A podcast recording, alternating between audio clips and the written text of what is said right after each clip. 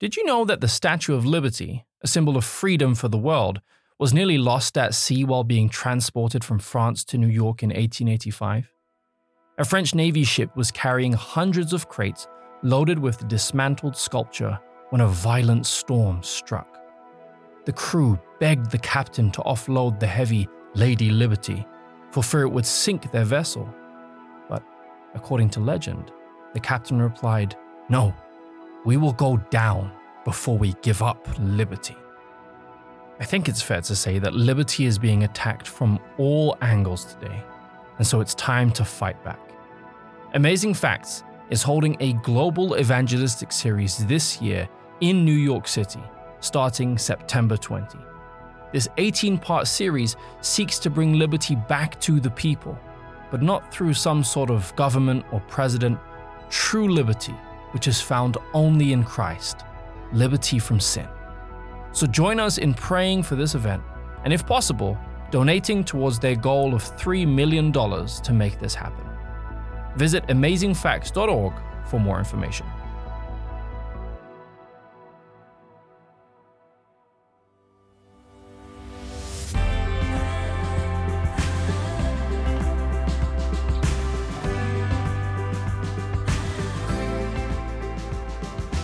I'm Dean Cullinane, and you're listening to Why They Did That, a show that explores the motivations of biblical characters and how their choices can guide yours.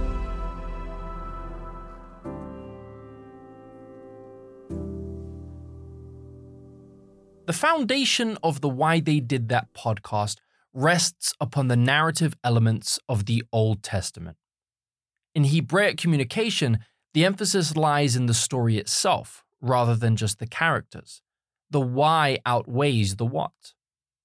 In contrast, Greek rhetoric is direct and competitive. It focuses on the arguments, the eloquence, the philosophy, devices often not conducive to long-form storytelling. However, if you go deep enough and far enough, you can find thoroughly profound and relevant narratives. Hence, on rare occasions, this podcast ventures to the other side. And today we immerse ourselves in the heart of the New Testament, exploring the life of a truly key figure, the Apostle Paul. Now, when Doctor David Shin, a theology professor at Weimar University, who holds a master's and doctorate degree in theology from Andrews University, when he proposed discussing Paul's story, I initially hesitated. Breaking the mold of venturing into the New Testament, for us, require substantial reason. However, given the opportunity to sit down and delve into the topic, the existence of this episode itself signals its distinction. Paul, formerly known as Saul, was, by all accounts, a horrible individual. Under the tutelage of renowned Pharisees, he utilized his knowledge and power to torment Christians. Countless innocent lives suffered due to his actions. And yet, despite his conversion, Paul found himself in the most challenging of situations, pleading with the Lord for deliverance. Surely the Lord would hear the cries of his servant. Surely he would deliver him from his ailment. Surely.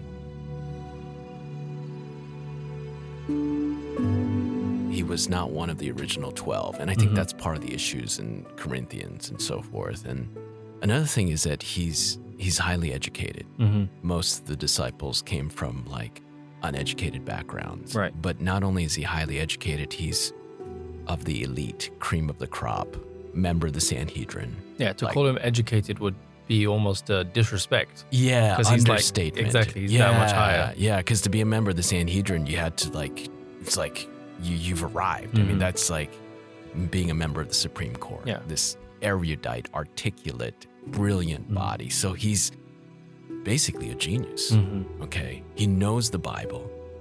And so in that sense, he's so different than the other disciples. The other disciples were like just this group of like self-made men in a way, mm-hmm. maybe more blue collar, not as educated. And on comes the scene, this just a genius of a guy that mm-hmm. knows the Bible backward and forward. And then on top of that, he's a church planner. Because mm-hmm. typically your theologians are in the ivory tower. You know, they're not in the field as much. They're writing the books. Yeah, they're yeah. in the books. He's They're bookish. You know, they don't like to get their hands dirty. But this guy's like, he he's he's a church planner. He's, he's out there raising up churches. Uh, he's an evangelist. Mm. Further than that, he's, he's an administrator because he writes, you know, to Timothy all these things about the church manual. He writes the church manual of the New Testament, basically. So, so he's an administrator. He's a theologian par excellence. He's a church planner, planning all these churches all over the place. And then on top of that, he's a tent maker. So he's like, he can go out there and do construction. Mm. So he's like this well-rounded genius. He's a super apostle. He's a super apostle. He's like the apostle, part of, pardon the, the note, he's an apostle on steroids. Right. You know what I'm talking about? And so he's, and and he has the, the audacity to challenge the Jewish Christian church to to think different, mm. to say like, look, we're, you're not going to stay this homogenous, you know, ethnocentric group. Mm. You got to change. And so he goes out there and has the audacity to bring in all these Gentiles into the church mm-hmm. and say like, look, you got to adapt to this. Yeah. And the whole Jerusalem councils as a result. So in the book of Acts, you have the preeminent apostle of the first half, I would say, roughly, of the book of Acts is Peter. Mm-hmm. But the second half is Paul. Right. And I think to myself, from a human perspective, where would we be today as a church if it had not been for Paul? Mm-hmm. Just from a theological perspective, imagine the Bible without the book of Romans. I mean, it's right. like, where would we be? And then on top of that, as far as the ethnic diversity of the Christian church. Yeah, I don't, I don't think enough credit is given to the actual authors of Scripture in that sense, mm-hmm. because, you know, we we think, and rightly so, that, you know, it was inspired by the Holy mm-hmm. Spirit. You know, it's inspiration and they're writing the thoughts that God is giving them, but at the same time, there is an element to their own skill. Yes. And their own craftsmanship. Like yes. You look at the, the Old Testament prophets, yeah, you know, God would literally kind of take over them and speak through them. Mm. But that was, you know, their their oratory prophecies that they, they would then sit down and pen them. Mm. And they wouldn't just like, you know, God said, da, da, da, da. They would write it in the most, like the highest form of Hebrew poetic prose. And it was, even now it, it's considered, you know, a high art form. Mm-hmm. And with Paul, again, he's incredibly well educated. Um, and then that in the hands of the Spirit of God, mm-hmm. you know, his writings, again, they're not just mere writings, like they are excellent. Mm-hmm. You look at the way that he uses and even manipulates the Greek language sometimes, and, mm-hmm. and this is an expert at work. Mm-hmm. And, and I agree with what you're saying, you know, wh- what does it look like without him? Yeah. You know, we go from twenty-seven books to how many? Not oh, that many. Yeah. And if you think of, if you compare it to what we see in the Old Testament, you know, Paul's written more than Moses. Mm-hmm. You know, Moses mm-hmm. is like a giant. Mm-hmm. You know, you think of Solomon, Paul's written more than, mm-hmm. more than Solomon, mm-hmm. you know, and I think that perhaps because he was so well educated and And because of, of even his conversion story, I think sometimes his impact can get lost in just the fact that the New Testament is very much, you know, it's fast, it's mm-hmm. quick, it's to it's the moving. point. Well, let us there, let us here. And and Paul, as you're saying, is doing everything. Um, but I think it's it's incredible if you were to just stop. Like, as you said, you know, he does, he he makes tents, he preaches, he plants, he writes letters, he does admin. What's the New Testament without Paul? It's it, we just have the Old Testament again. You know, yeah. the Old Testament and the yeah. Gospels and Revelation, and then the biggest gap ever. Yeah, and you bring up the point of this this blending, which is really what inspiration is. Mm-hmm. Is this blending of divinity and humanity, right. and God uses the talents and abilities that we have, and here God was able to use a highly educated, refined, skilled, well-rounded apostle mm. for his glory. Do you think that's why some, why some of the disciples didn't like him? Perhaps. I mean, even Peter, I mean, Peter got rebuked by Paul mm-hmm. in Galatians. You know what I'm talking about? And and he even writes, like, this brother's writings are a little bit difficult to understand sometimes. Right. And so... Uh, As you can imagine, he probably had some other words to explain that, yeah, that he refined it. yeah. yeah.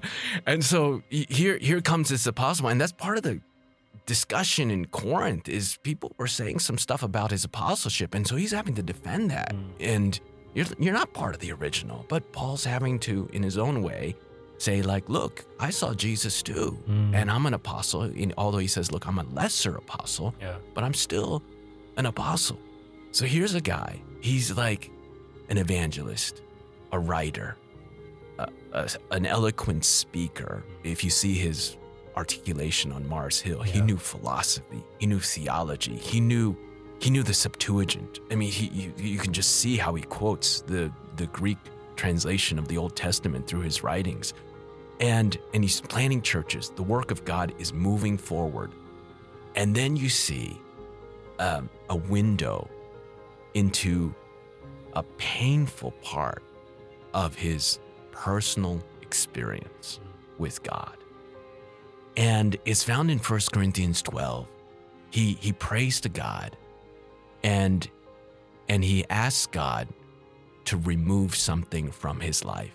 And he refers to it as a thorn in the flesh.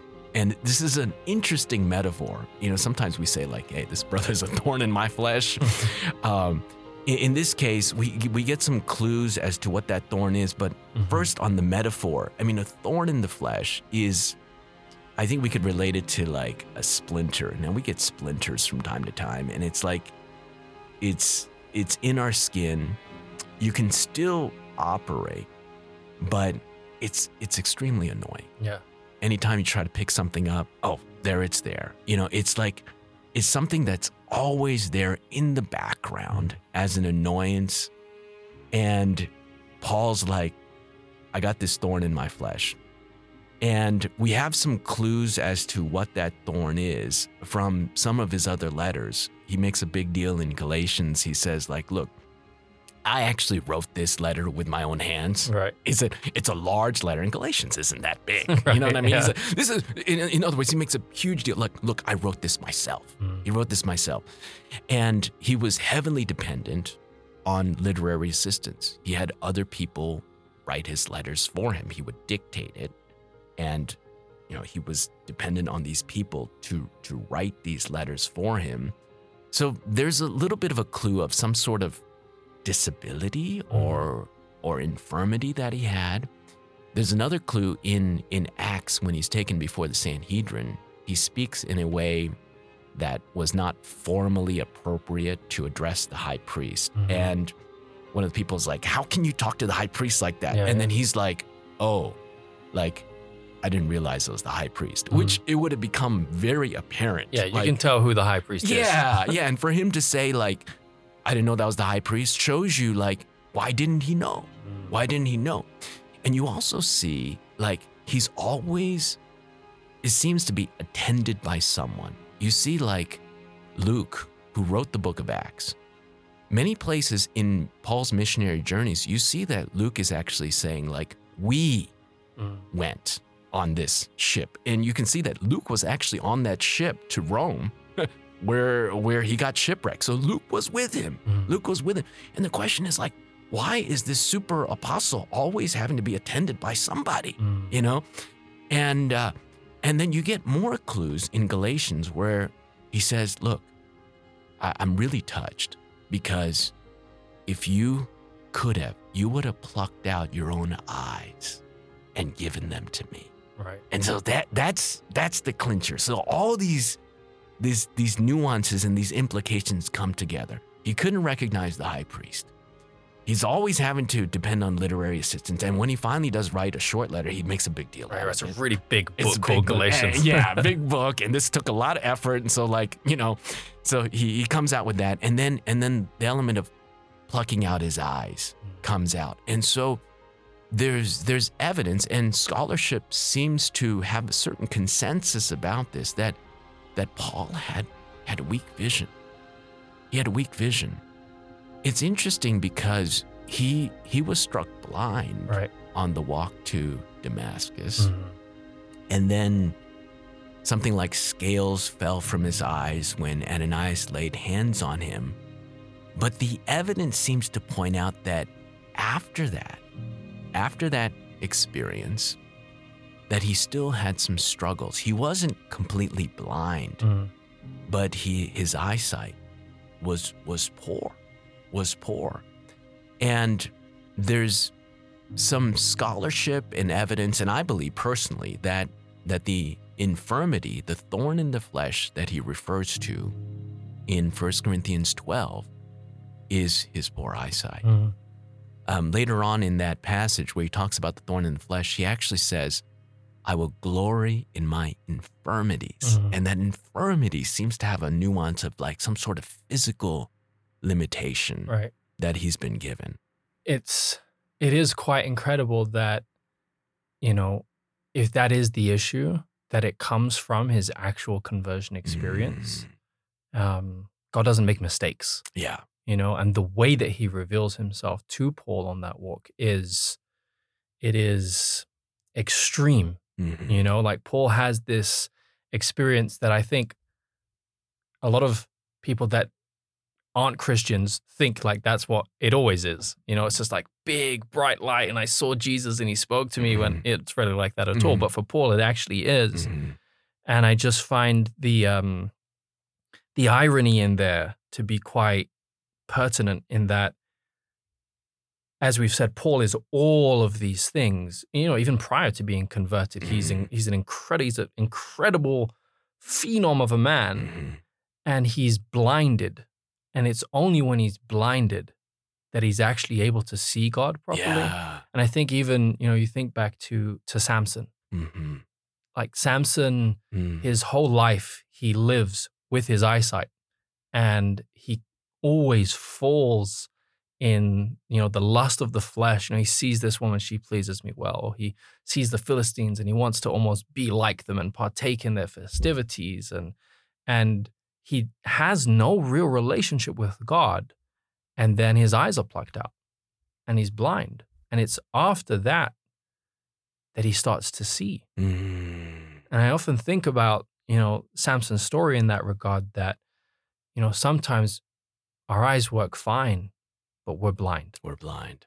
And and and it might be that God has to blind us in mm. order to enable us to see properly. Mm. And I think with Paul, Paul is blind mm-hmm. to who God is. He has mm-hmm. a completely different picture of God prior to that event. Mm-hmm. And God essentially blinds him and is like, now you're going to rely on me mm-hmm. for your sight. Mm-hmm. And from that point forward, Paul's different. Yeah, that was the turning point. The irony is that. The, turning the irony. Point. Yeah, the irony. Yeah, the irony is that, is that that moment where he was struck blind was the beginning of the transition from Saul of Tarsus to Paul, the apostle.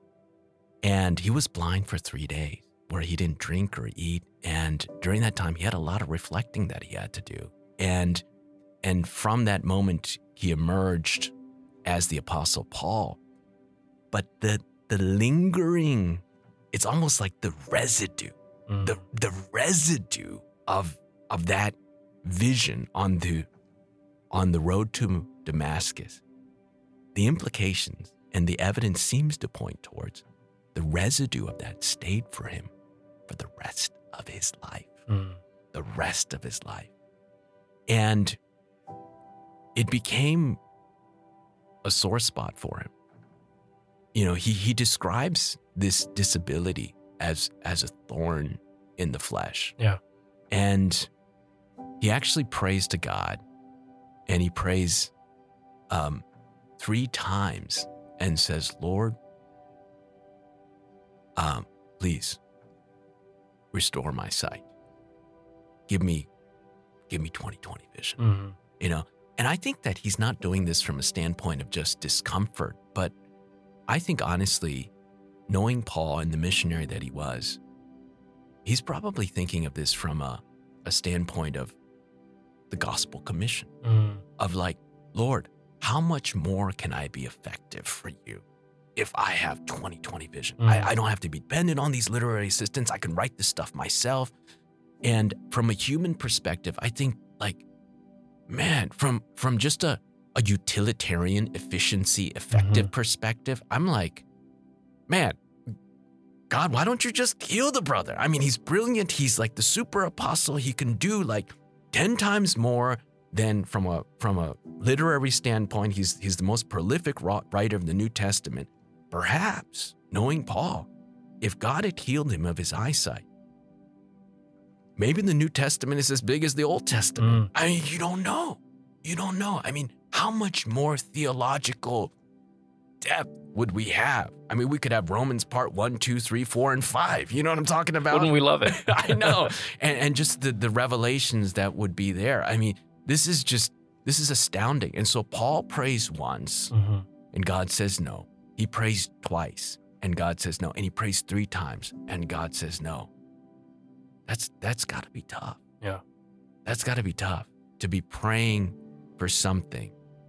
And in the end, every time, God says no. And I mean, it's not like it's not like God is in the habit of ignoring Paul. Exactly. You know, they clearly have um, a secure relationship, to say the least. Like, he's mm-hmm. praying for people, then they're healed. You know, he's yeah. getting bitten by snakes, and he's he's chill. You know, um, miracles. Yeah, and I think that, you know, for God to say no, the reason has to be like incredibly sufficient, because as you're saying, every like every logical thing would just be, oh, like, you're God's guy. Mm-hmm. You ask him to be healed, you'll be healed. Mm-hmm. And God is adamant. Mm-hmm. You know, it's mm-hmm. not happening. Mm-hmm. And he doesn't even escalate in terms of his answers. Mm-hmm. It's just no. It's no. No. It's no. And you can see that Paul, from his human perspective, by his persistence in asking three times. In other words, he he thinks he's got a pretty good argument. Mm. You know what I mean? Because yeah. like Paul knows he's got a, you know, him and God are in this relationship of of of taking the gospel to the world. He's been given visions and revelation, and so he's asking God. And and the first time, he's like, "Look, I'm going to ask again," and he asks three times, and. Which points towards that, that Paul felt like, look, you, this is the right thing to do, mm. is to heal me. And, and for God to say no. And you can see from the verse that Paul is given some indications as to why God said no. And mm. it says, lest I be exalted mm. by the abundance of revelation.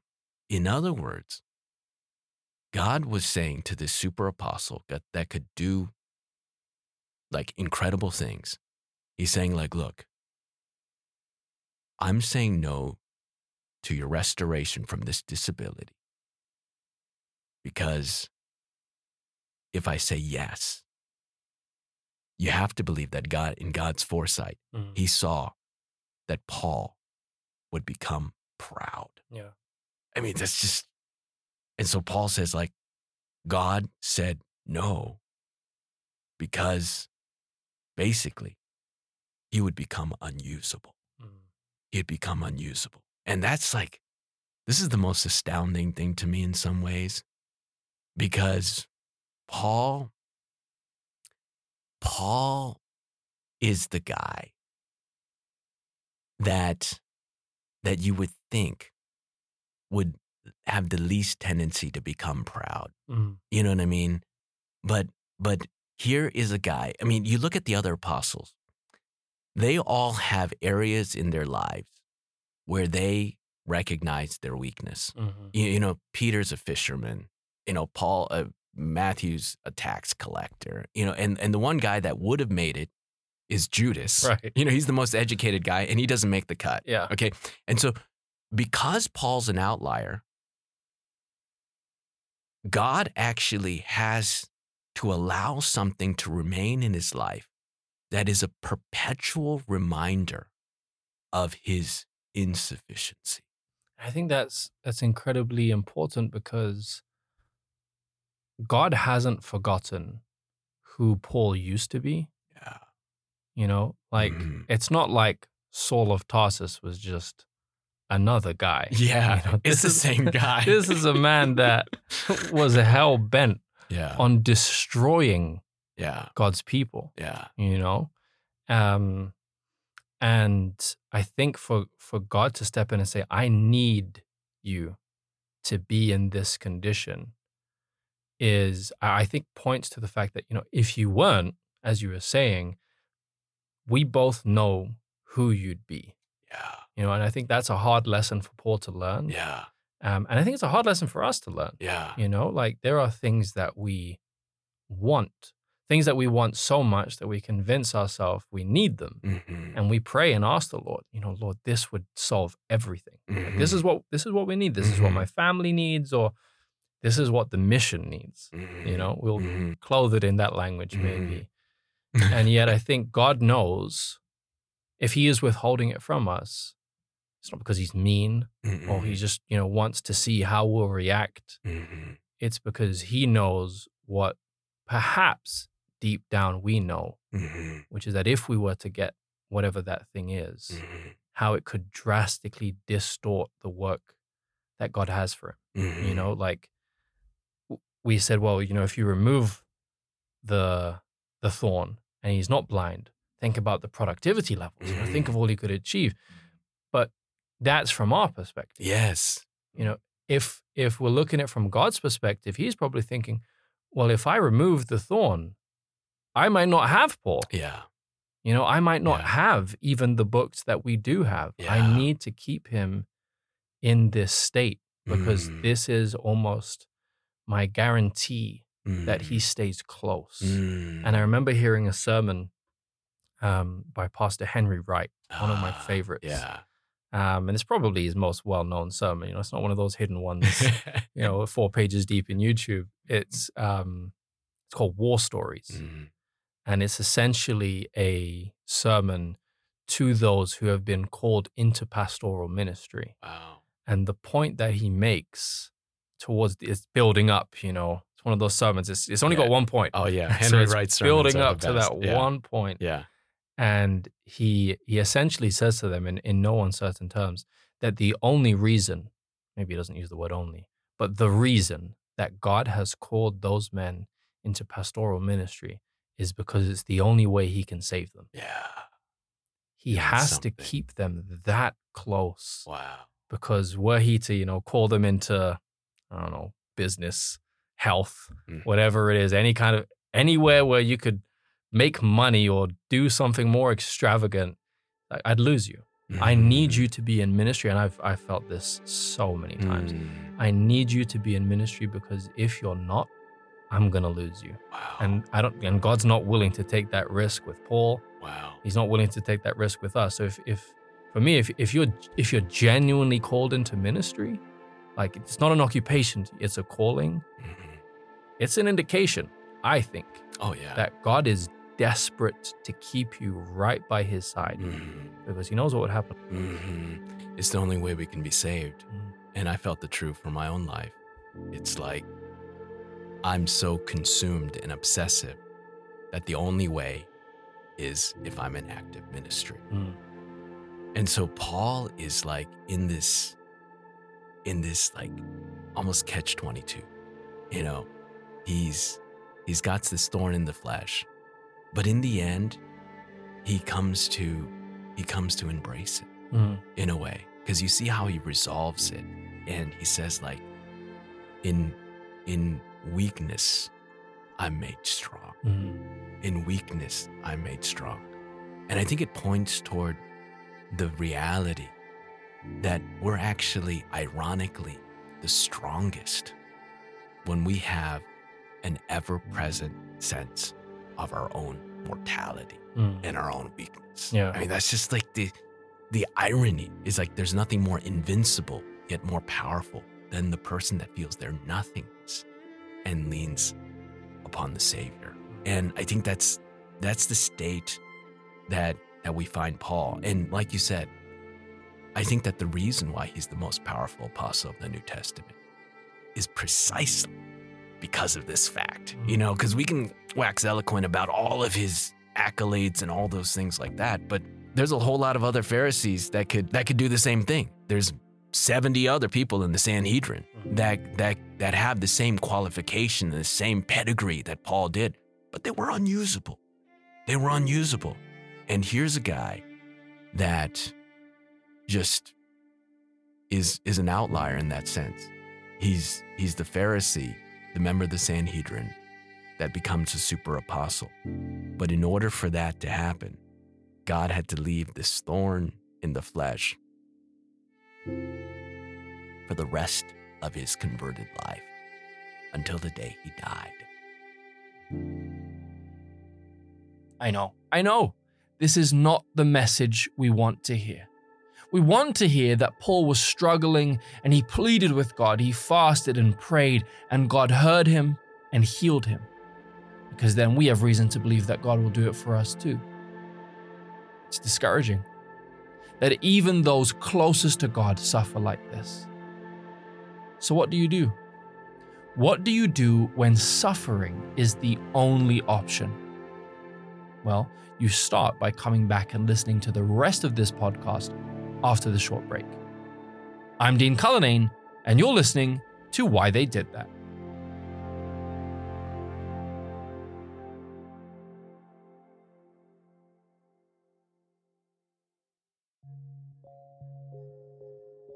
One of our favorite companies to work with is called Types and Symbols. A design company based out of Michigan, their mission is to repackage the message of Christ in the most attractive way possible. They are selling the best set of books I've personally ever owned. This five-book collection is called The Conflict Beautiful. And the only real conflict here is whether you should buy it now or wait until the end of this episode. These five books, alongside the Word of God, can completely change your understanding of God, yourself, and why we're even here. We like asking why. So why wait? Visit the conflict beautiful dot com and ask yourself why you wouldn't buy this set.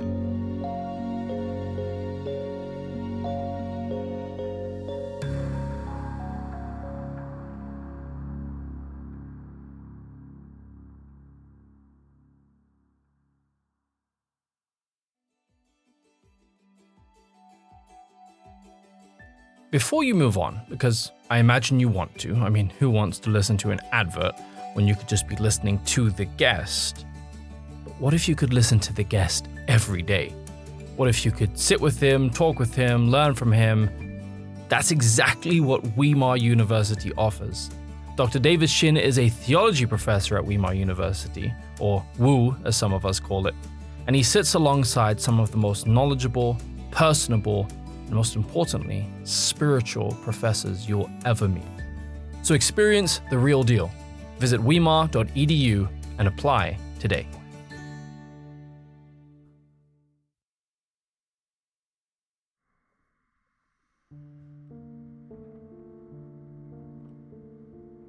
It does seem counterintuitive at first glance.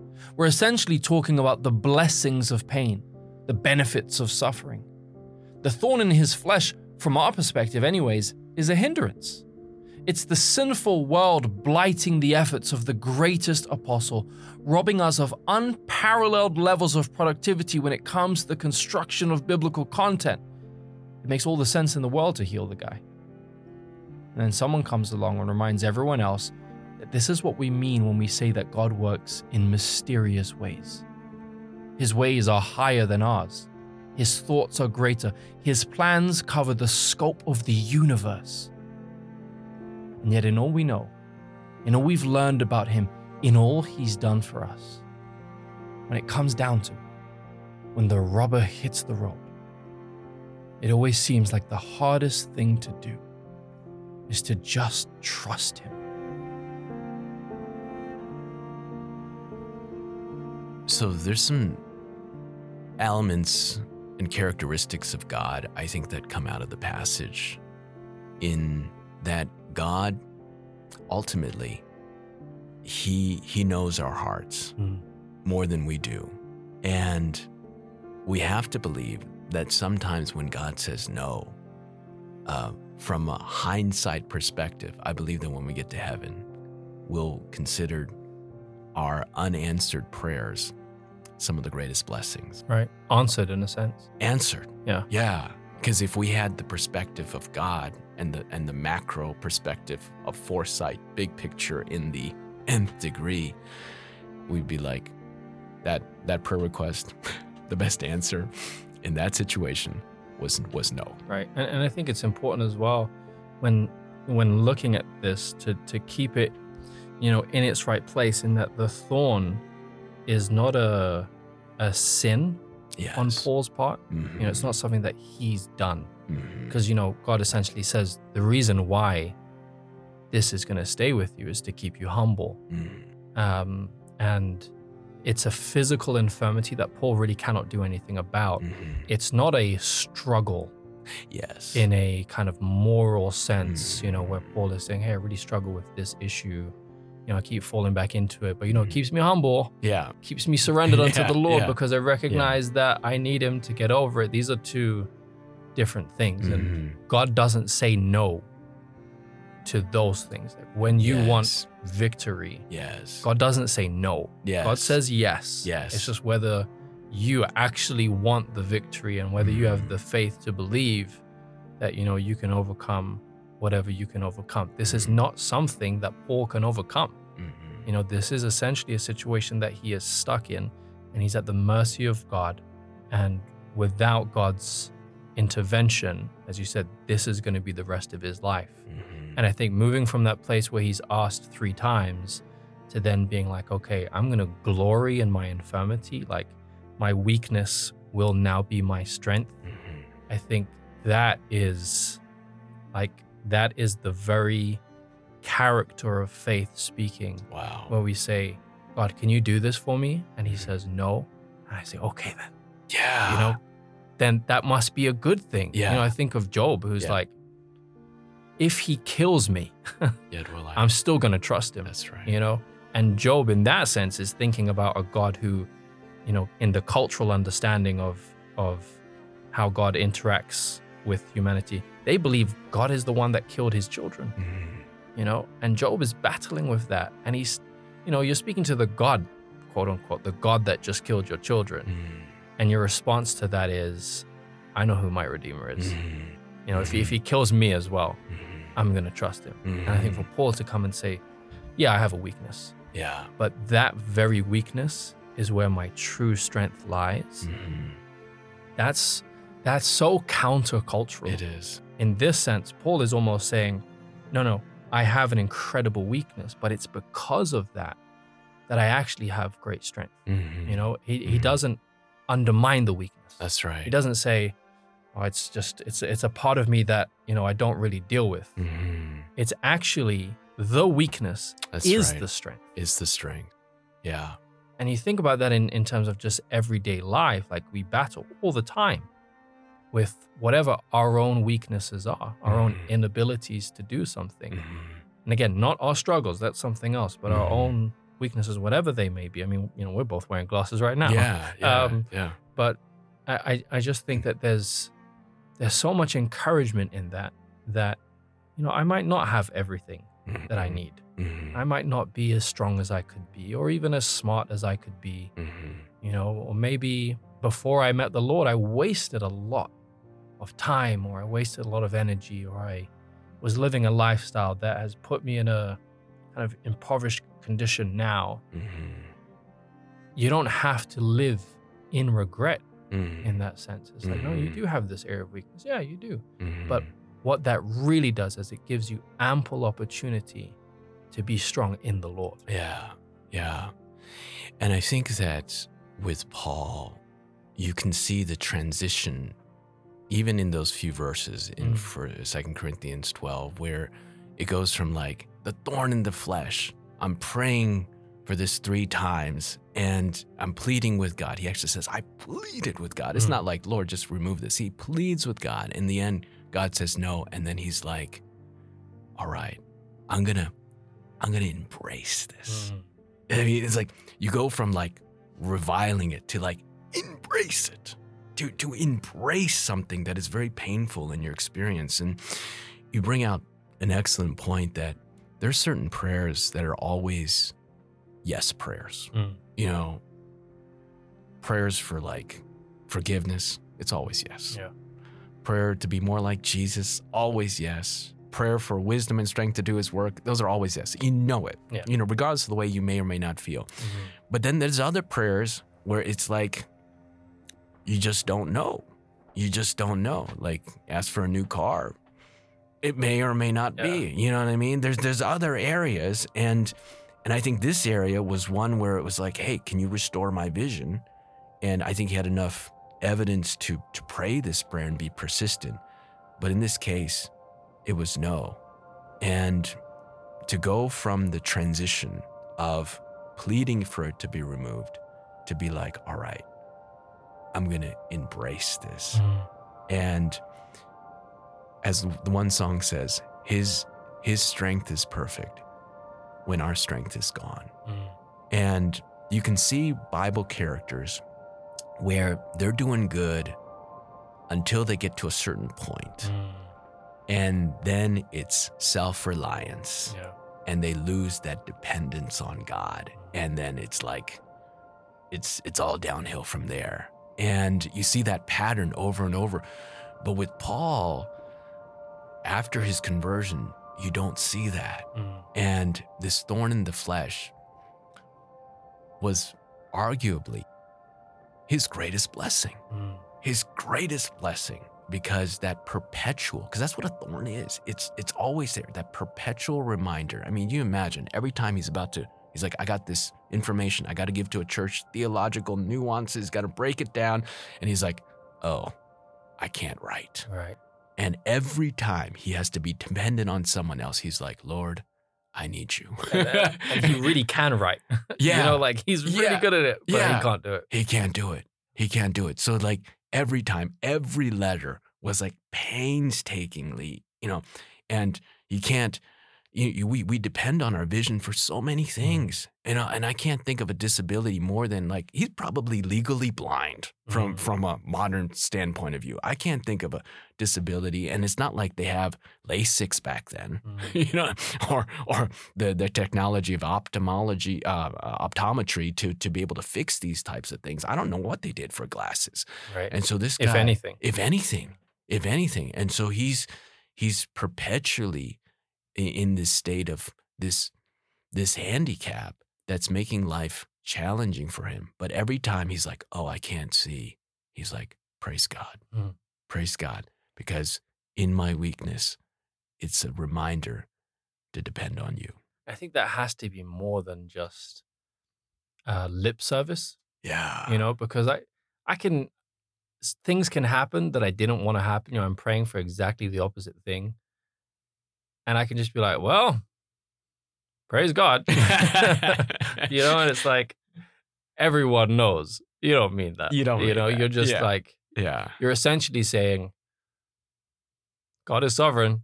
Yeah. You know, yeah. okay. Yeah. But you're not rejoicing in it. Yeah. You know, I don't know many people. You accept it. Yeah. Like, I don't, I remember praying and then knowing that God said no, and I react in the same way as if he said yes. Yeah.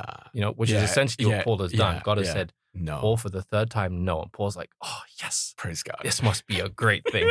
You know, it's just, it doesn't happen. But I think when when you're in that position where you are, one, that close to God, and two, you trust him, mm-hmm. you know, in the way that you would trust your own father, mm-hmm. at, if you know, if you're close to your own father. You know, that if he says no, it's not just because he doesn't want you to have it. It's because he loves you. Mm. You know, it's because he knows what's best. And this is what's best. Mm-hmm. I think if we had that faith, then even when it's like, God, can I have that no, that new car? And God's like, no, you mm. can't. Mm. You're stuck with this one forever. Mm. And I can be like, good.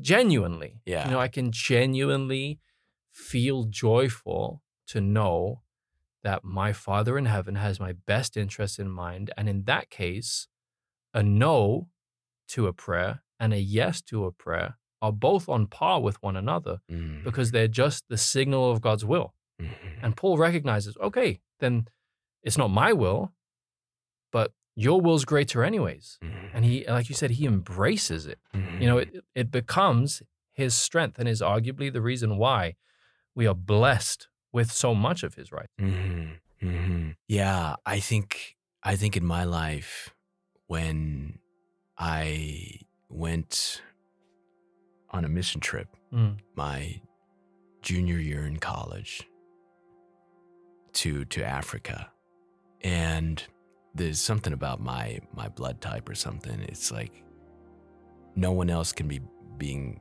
uh, bitten by mosquitoes, and there's like a swarm around me. Wow. It's like, it, it was crazy. I was in Cameroon, West Africa, and I was just being like welts all over my body, being chewed up. I was three weeks there, and it was like unbearable. Mm. These, the, these welts, mosquitoes. There were mosquitoes in the airport. Never seen it like that in my life. Mm.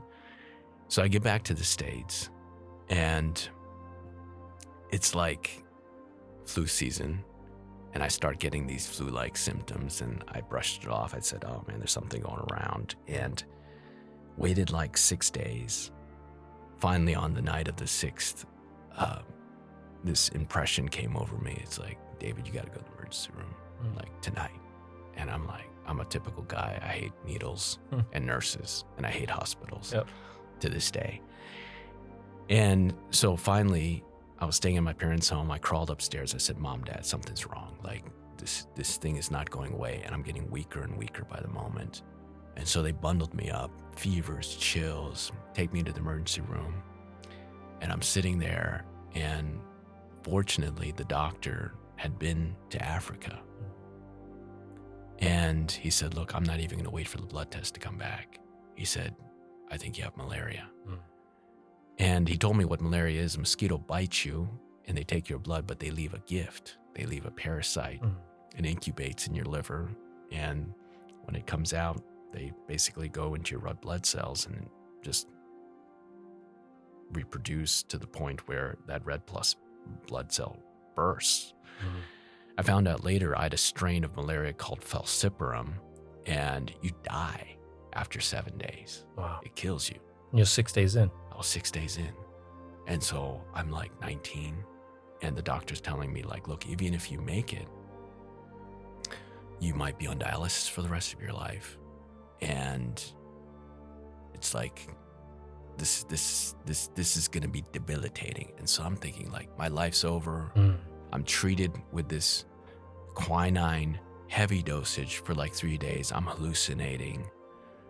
Um, I came out of that, but my constitution was like broken. Mm. And, you know, growing up, I had always, in a way, it had become a, a part of my identity growing up to be one of the brighter kids in my mm-hmm. class. Um, and I, that became a part of who I was. Mm-hmm. And, you know, in class, I would usually be near the top of the class. But after I came out of that, for years, for years, in my theological training and in ministry, my mind was was shot. Really? And it was incredibly frustrating to be in class and the concepts I'm not getting anymore. Mm-hmm. Uh, Especially when you grow up the other way. Yeah, when you grow up the other way. And the, the concepts I'm not getting, I'm struggling through my classes. And I remember when I got, I had to take this test to get into graduate studies. And this was years later, but it still lingered with me. My my constitution, chronic fatigue, you know, my mind is not operating because my body was broken. And I got this, the re- test results back. And part of it was they, they checked how smart you were, you know what I mean? And, uh, and it came back, and it was, it was demoralizing because they said like, look, you're a, a little bit below average. And I was just like, what? Like, what's happened? You know what I mean? And, and it was this frustrating element. And, you know, I prayed and asked God, I said, Lord, you know, I believe you called me into ministry. Mm. You know, I'm, I'm put into these ministry contexts. I'm, I'm preaching the gospel, I'm winning souls for you.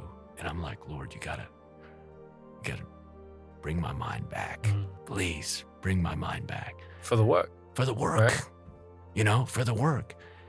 And, and I can say that looking back, that was probably the best thing that could have ever happened to me. Huh. During those those long years, over a decade, over a decade, ten years of of struggling, huh. of of having this quote unquote, you know, I'm not saying I'm Paul in any degree, but having this physical, debilitating um, fatigue and an inability to get concepts for a large part of my ministry. It was, it was something that later on I realized in hindsight, especially now looking back, the Lord allowed that mm. because I don't know where I would be right now if it had not been for that constant reminder of my human weakness, because it drove me to my knees. It drove me to my knees all the time, just pleading with God and saying, Lord, I can't do this. Because I would mm-hmm. preach sermons and I would just be wasted after yeah. the sermon, you know, just have to lay down. And and it was in those moments where where God was like, look, it's like the more you sense your humanity and your mortality, the more I can use you. And man, it, it's tough. It's tough on one hand, but very beautiful on the other hand. And I think of the journey that God's brought me on to this point and the experiences that I've been, by His grace, able to have. And I look back on that trip to Africa when in the midst of my theological training, even before I'm set out, as, as one of the most pivotal and foundational pieces, ironically, of my of my entire experience. Because when we sense that we are nothing and that He's everything, God's like, all right, you're usable. You're usable. And it reminds me of the story of Joni Erickson Tada, Christian writer. She was diving into the Potomac River at seventeen, mm. and it was a shallow dive. She didn't know it, and she she broke her neck instantly. She hit the bottom. And she talks about how she was just laying there on the bottom of the Potomac River waiting to die. And her sister like went in there, picked her up, and she just flopped over. And they told her she she's gonna be quadriplegic for the rest of her life. Mm. And she talks about how she wanted to commit suicide. But how does a quadriplegic commit suicide? I mean, it's the most frustrating wow. thing. She can't even do that. And so she's like depressed. She meets God. She becomes this prolific Christian writer that reaches like hundreds of thousands around the world. My my life has been blessed by her ministry. She she writes with her with her mouth, with a pen in her mouth. She draws, and she's dependent on all these people. And she wrote this this this statement.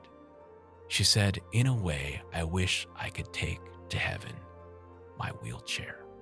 And I'm like, man, I mean, that's that's crazy. I mean, the, the most of her adult life has been confined to that wheelchair. And she says, I wish I could take this to heaven.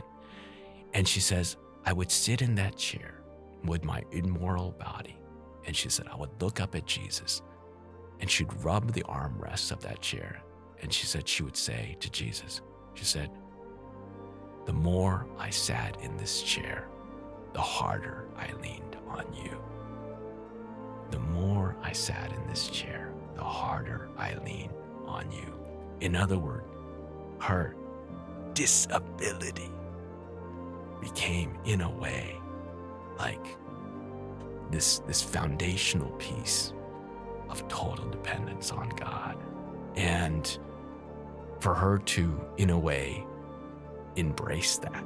There's a lot of things I, I would never want to take to heaven. You know what I'm talking about? But she's, I want to take that symbol to heaven, because she realizes that when I'm the weakest, then I'm the strongest. Then I'm the strongest. And what a powerful lesson in in just the beauty of God, because one of my favorite Christian authors says this: when we stand with God in heaven and we look back,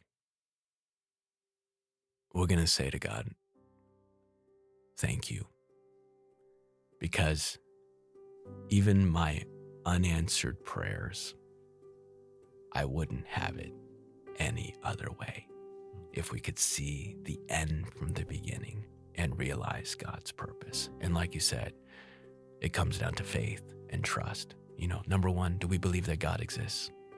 That's a big one, you know. Do we believe that God exists? Sometimes we act like agnostic once we open the checkbook. You know what I'm talking about? Mm-hmm. We believe in God until we open the checkbook. Or we believe in God until, who am I going to marry? Number one, do you believe God exists? Number two, do you believe who God is? Mm-hmm. That he's actually a loving God that has our best interests in mind. And those two realities become like a guiding principle for even some of the most painful experiences in our lives when when we don't understand. Because like Paul, he understood why God said no, but there's situations in our lives when we don't have the answers, like Job. Mm. I mean, there's no answer in Job. There's just more questions. But even in those mom- moments, to say like, Lord, I trust you because I believe you're a loving, good God that has my best interests in mind. And that when I stand on the sea of glass and you're able to show me from hindsight, you pull back the curtain and you explain to me the why, I'll say, all right, I, I can see it now. And I wouldn't have done it any other way. Thank you. And until that moment, we just have to say, all right, Lord, I don't have all the answers, but I choose to trust you.